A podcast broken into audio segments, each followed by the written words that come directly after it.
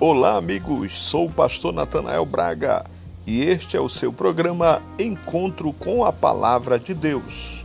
Quero fazer uma reflexão bíblica no livro de Jó, capítulo 14, versículo 7, que diz: Mesmo que a árvore sendo cortada, seus ramos se renovarão.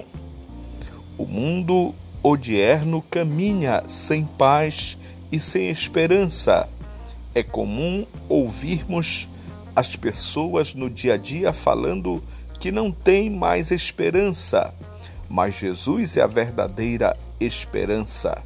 Em Deus encontramos a certeza e a convicção da nossa esperança, que é fundamentada em nosso Senhor e Salvador Jesus Cristo. Confie no Senhor de todo o seu coração e todas as dúvidas, todas as angústias irão ser dissipadas e a esperança brotará como uma luz radiante em sua vida, em seu ser, em seu coração, em sua alma. Que Deus te abençoe em nome do Senhor Jesus.